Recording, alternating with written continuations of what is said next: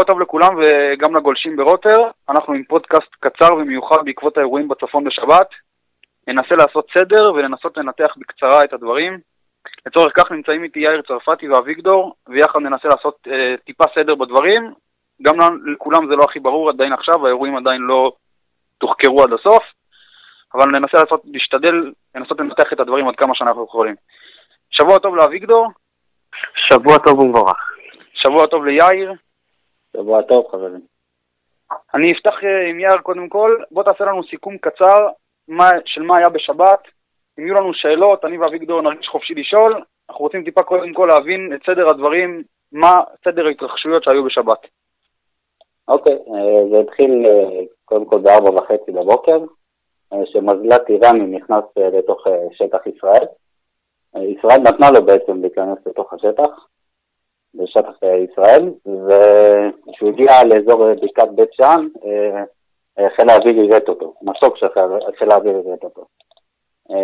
לאחר היירוט של המזל"ט, חיל האוויר נכנס לתוך שטח סוריה. אני לא בטוח שהוא נכנס ממש לתוך שטח סוריה או שהוא תקף מתוך שטח ישראל לסוריה, אבל לפי הדיווחים כן, חיל האוויר נכנס לתוך סוריה, לעומק סוריה, ותקף שם כל מיני מטרות איראניות, סוללות מין-מן. בנוסף עוד איזה שהוא חטיבה מאה וארבע של המשטר הסורי. בנוסף עוד ארבע מטרות איראניות באזור דמשק. בזמן החזרה של המטוסים לתוך שטח ישראל, אחד מהטילים נגד המטוסים נמעל על אחד מהמטוסי צה"ל, והוא כנראה יורט, עדיין זה בתחקיר, עדיין לא ברור אם המטוס יורט או שהייתה איזושהי תקלה, אבל מטוס בעצם התרסק בתוך שטח ישראל.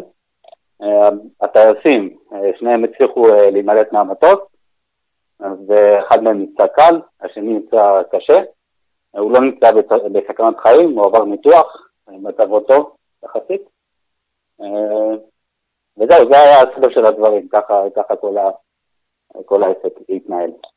עכשיו, בוא נשאל אותך עוד שאלה לגבי היישובים בעצמם בצפון. נפלו שם איזה טילים משהו? היה שם קטיושות או משהו, או שזה לא, לא נכנס ל... לא, לא, הזכות שהיו ב...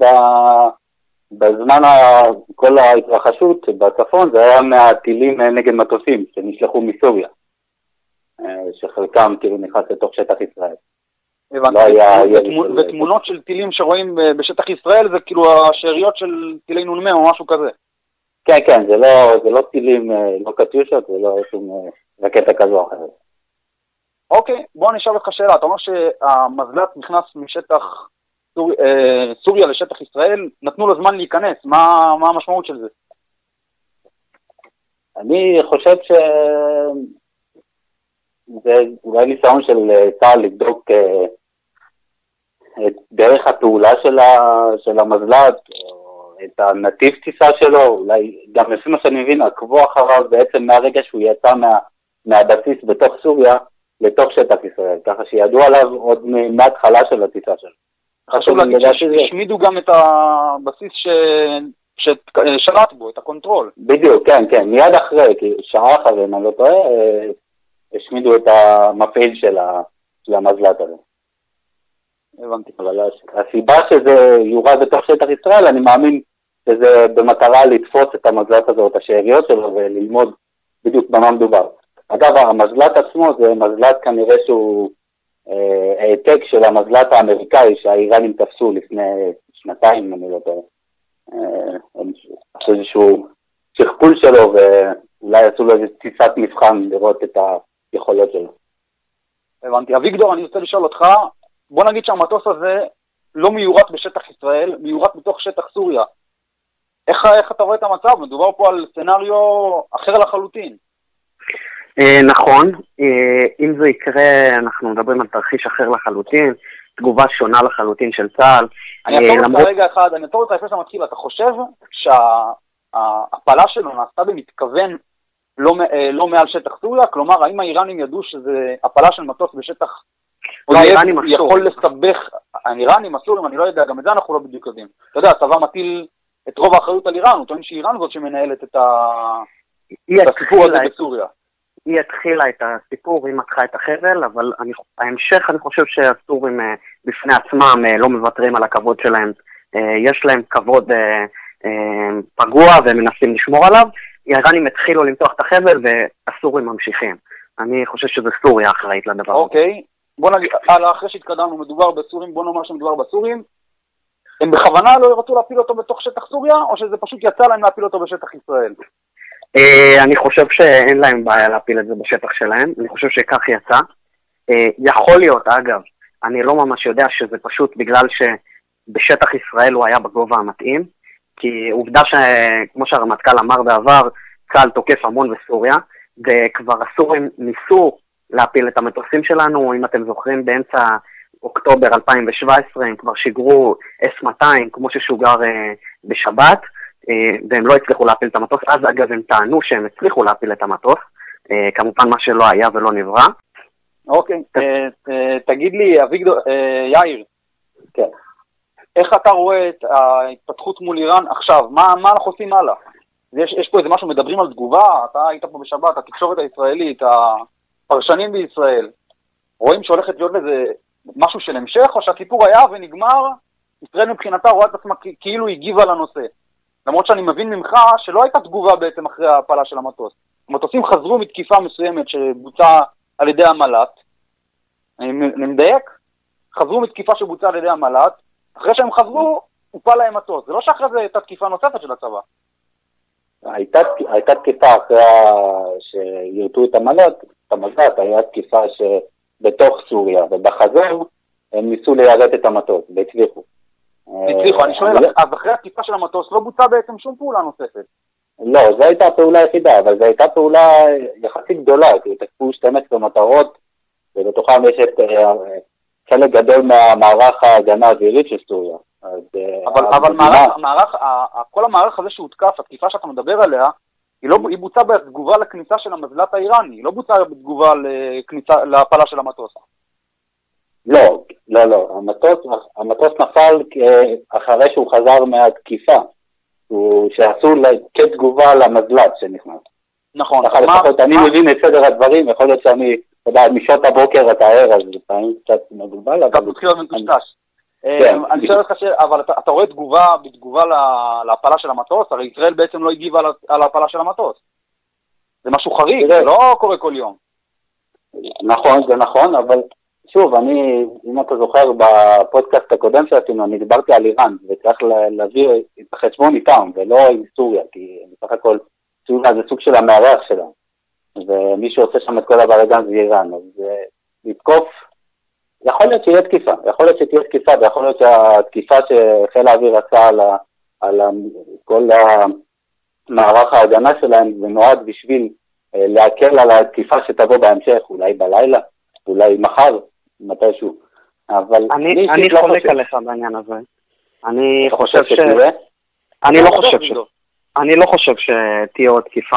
אני חושב שצה"ל ירצה לשמור על השקט, מבחינתו הוא יגיב, הוא ינסה להמשיך לשמור על שקט, כמו שראינו כבר בעבר. מבחינתו הוא יגיב. היה מקרה מאוד חמור, אבל צה"ל באמת שומר ככל יכולתו על השקט. הוא מנסה לשמור על השקט, להביא תגובה, להגיד הנה הגבנו, אבל לא לעשות יותר מדי רעש. אם צה"ל היה רוצה להגיב עוד, לדעתי הוא כבר היה עושה את זה. צה"ל מגיב יחסית מאוד מאוד מהר, אה, הוא לא בא עכשיו, הוא לא צריך לחשוב יותר מדי, הוא לא צריך, לדעתי אם כבר היו, אה, את התגובה היינו רואים, אז ראינו אותי כבר. השאלה אם זה לא ימנע, כאילו, מתגובה שלנו בהמשך, כאילו, אם... להלחשה של ישראל.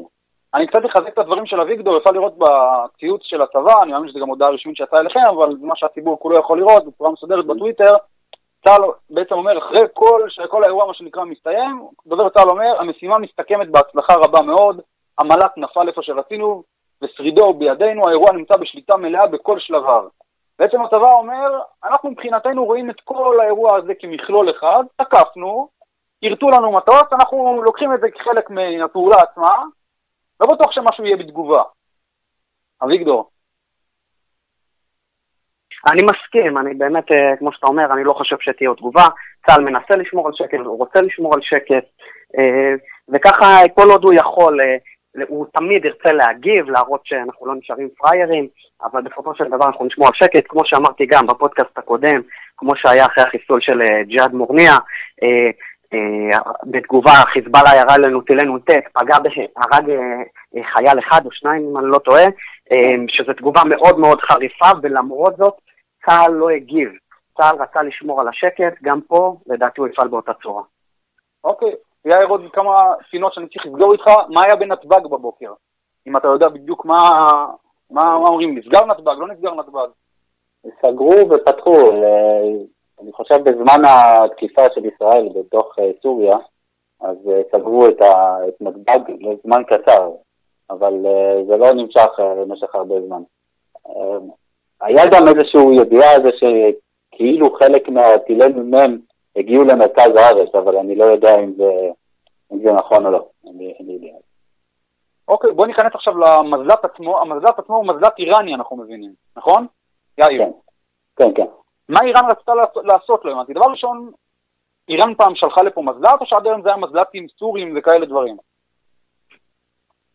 עד עכשיו אני לא, לא נראה לי שאיראן עצמה שלחה לכאן, נראה לי שסוריה, חיזבאללה, הכניסו לתוך ישראל מזל"ט, אם אני לא טועה. נכון, וגם על פי הדיווחים, חלק מהדיווחים זה מזל"ט שנכנס מהצד הירדני. כן, הוא עשה, הוא עשה מסלול, כאילו, עוקף דרך ירדן ונכנס לתוך שטח ישראל. מה איראן רצתה, מה איראן רצתה לבדוק פה? בואו ננסה לנתח את זה. איראן רצתה לבדוק את נושאת, האם יש תגובה, מצליחים לגלות כזה מזל"ט שאני מבין שהוא לא אמור להתגלות, או שזה היה מזל"ט שהגיע לאסוף מידע, כשל במשימתו והתגלה. אביגדור. אני חושב שמה שאמרת בהתחלה הוא הנכון. לדעתי באים לבדוק מה קורה כשאנחנו, כשהם שולחים מזל"ט, איך צה"ל מגיב, א' לתחקר את איך צה"ל מתמודד עם זה, שתיים לראות אם הוא מצליח לגלות את זה, ואם כן מתי, שלוש לראות אם הוא מיירט את זה. מבחינתי אני חושב שזה בכל מקרה הצלחה שלהם, הם רצו לראות את התגובה, זה לא משנה אם המזל"ט יורט או לא יורט, הם רק רצו לראות אם באמת יירטו אותו. אם הוא היה מצליח לאסוף מידע, אני חושב שזה לא הסיבה, מבחינתם אולי זה היה בונוס, אני חושב שזה לא הסיבה. יאיר? אני, אני דווקא חושב שזה איזשהו ניסיון לשים קו אדום של האיראנים ושל הסורים, כלפי ישראל, להגיד לנו, אה, מה שאתם יכולים לעשות, אנחנו גם יכולים לעשות, וגם אנחנו יכולים לפגוע בכם ולחדור לכם לתוך השטח שלכם. וגם אולי איזשהו ניסוי כלים על מזל"ט חדש יחסית של, ה, של האיראנים, לראות אה, אולי המזל"ט שהם... אה, בעצם העתיקו מהאמריקאים, הוא היה מזל"ט חמקן, אם אני לא טועה. יש דבר כזה, לפי מה שאני זוכר, כן? ומצאו העתקה שלו.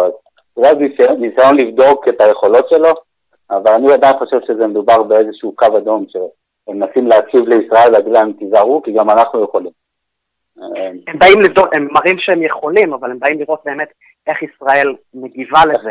דווקא אם הם יכולים, להראות שהם יכולים, ולראות איך ישראל מגיבה, האם הם יכולים למתוח תמיד את, ה, את הקו כל כך, את החוט, הם יכולים למתוח אותו כל כך חזק, או שהם צריכים לרדת קצת במינון של המתיחה.